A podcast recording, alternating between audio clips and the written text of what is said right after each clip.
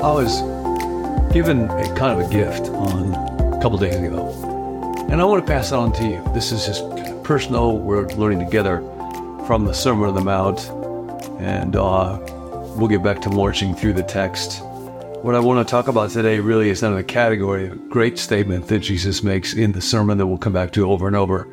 Matthew 6:33. But seek first the kingdom of God and his righteousness, and everything else will be granted to you. And uh, the kingdom, course, is God at work, where God is present and active. So I was, I have been uh, battling this kind of nasty flu for some time, and everything will be fine. See a doctor, all that stuff. So don't worry about it. But it's just stubborn, and I will not describe it because that w- wouldn't be edifying. And um, Nance had gone to speak in Texas recently with the flu. Um, so she is on a pretty heroic journey. And I was just feeling a little bit lonely and a little bit sorry for myself and and said to God, okay, uh, when I feel like this, God, what can I do? How can I be with you? Because it's not going to be naturally a good mood, you know. Um, walking with Jesus is not the same thing as being in a good mood, although we often get those two things confused. And so, uh, as I will sometimes do, I started the day just listening to a talk that uh, Dallas Willard gave. And it was on um, what is it like to be saved? How do you save your life? And uh, it's tied precisely to Jesus' command seek first the kingdom. Uh, the question was not, uh, how do you get your soul saved? Well, sometimes in the church use that kind of language for how do you make sure you're going to go to heaven when you die. But this is uh, how do you save your life, like your actual life, from one moment to the next? Because salvation, Dallas said, is never there, it's always here. It's never then, it's always now. And the primary synonym, at least certainly one of them in the Bible for salvation is deliverance. Talked about old story in the Old Testament where Jonathan, King Saul's son, uh, waged a great battle against the Philistine. And uh, so they talk about how he has won this day a great deliverance, a great salvation for us. Well, what are you being delivered from? What are you being saved from? And often we'll think about that in terms of being saved so that I can go to heaven and not go to hell, that that's uh, primarily what it's about. But really, d- deliverance, where salvation is to come for us, is in our life right here, right now.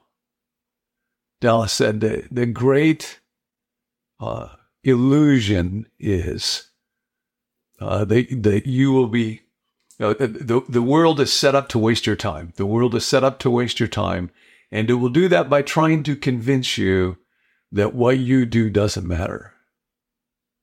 And if you just did something else, if you had another uh, larger, better, nobler calling or job or whatever, that would be what. And, and so what you miss is being a part of this moment and bringing to it love and joy and peace, which is where his life is right now. Seek first the kingdom. And it's not looking for something that is uh, esoteric or unavailable to us. In Romans 8, I'm sorry, Romans 5, Paul makes this statement that is kind of staggering to me because uh, I didn't think about things in this way. Paul says, For if while we were God's enemies, we were reconciled to him through the death of his son, how much more, having been reconciled, this is Romans 5:10, shall we be saved through his and then what word do you think is going to come next? And I would always think of, shall we be saved through his death? He died, so I get to go to heaven. That's not what Paul says. Shall we be saved through his life? It is his life and not the life just that Jesus lived while he was, the life that Jesus lives right now with you where you are. That's what will save you and me, entering into his life. See, salvation is being caught up in the life that Jesus is living right now on this earth. And one of the ways of talking about that is the kingdom of God. And I can find that. But the problem is, I, I just, I miss it one moment after another moment, after another moment, after another moment. And it's really very, very simple. It's to recognize Jesus is here. Now he's inviting me to look for his kingdom and to bring love and peace and joy, fruit of the Spirit, into this task, into this relationship, into this moment. And I can do that. See, you can do that. I can bring love. Now, what happened to me a couple days ago was I was just overwhelmed by the emotion of this still gripping to me just thinking about that. And somehow it was like a veil got lifted and I could just see it. And uh, at one point, my daughter called, and instead of it just being one more phone call, a FaceTime call, it was uh, overwhelmingly clear to me what a remarkable person this is. And what an amazing gift that I should be loved by somebody like that. And so, and again, there's no, it's, it's, not rocket science. I can just bring curiosity and caring and attention and full presence to this moment. I don't have to generate any emotion. It's just, and then I am being saved by his life because I'm caught up in it. And I'm bringing love. And she just talked through, they were on a little trip. Uh, their oldest king won uh, kid won 40 bucks at bingo games. So I was like, who knew the kids got the spiritual gift of bingo? And just uh, just to be able to find out what was going on and express love and care and concern together with them. Uh, and and that's that's the offer in each moment. Dallas said, uh, you know, where Paul says, we are to redeem the time because the days are evil. Your time is already in the pawn shop of lost souls. And the way that that works is I just think, well, uh, this moment doesn't matter very much. And, and what happens for me, what makes that search for the kingdom so incredibly fragile is that I'm, I'm just susceptible to so many stupid thoughts. And they're not, you know, terribly evil. It's just, oh no, I'm comparing myself to this person. Oh, no, I'm dissatisfied with that. Oh, no, I'm remembering what this person said, and that makes me angry. Oh, now I'm thinking about how do I look, and I'm not satisfied with that. Oh, no, I'm thinking about how much money do I have, and what if that's not going to be the right amount? And, and all of those thought after thought after thought uh, uh, destroys my deliverance in this moment, where right now I can be fully present with you and bring the best love and faith, peace, joy that I'm able to with God. So I just wanted to let you know about that. And because uh, I was thinking it may be that uh, that gift from God of being able to see it quite clearly, at least for a few hours, is a gift that God would give to you as well. And uh, you don't have to force it. We should never force it. We're never trying to make God give us an experience. It's not about the feelings. I can be a deeply feeling person and easy for me to idolize feelings. And that's not the point. The point is just simply, I can, with my will, uh, keep coming back to. That's where that little book, that practicing the presence of God, is so helpful to me. Just okay, in this moment, what task do I have to do? What person, if there is one, is present for me?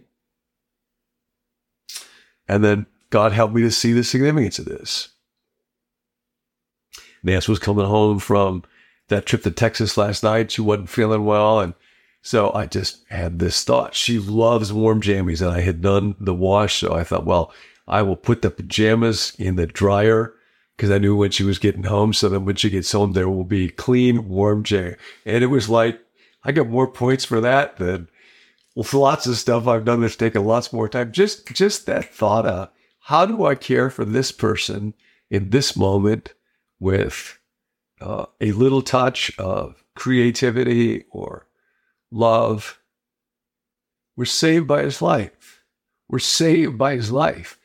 Your time is in the pawn shop of lost souls. The world is doing this to you from one moment to the next. Doesn't really matter.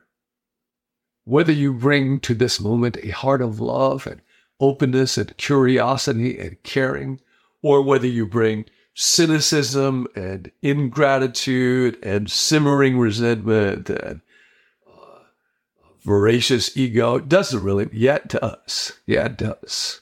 Yeah, it does. And no one has ever known this like Jesus. See? No one has ever offered people into the opportunity of another kind of existence. Jesus will save our lives. And he saves us by his life. So that's what you look for today. Make it a golden rule day. I love you. So grateful.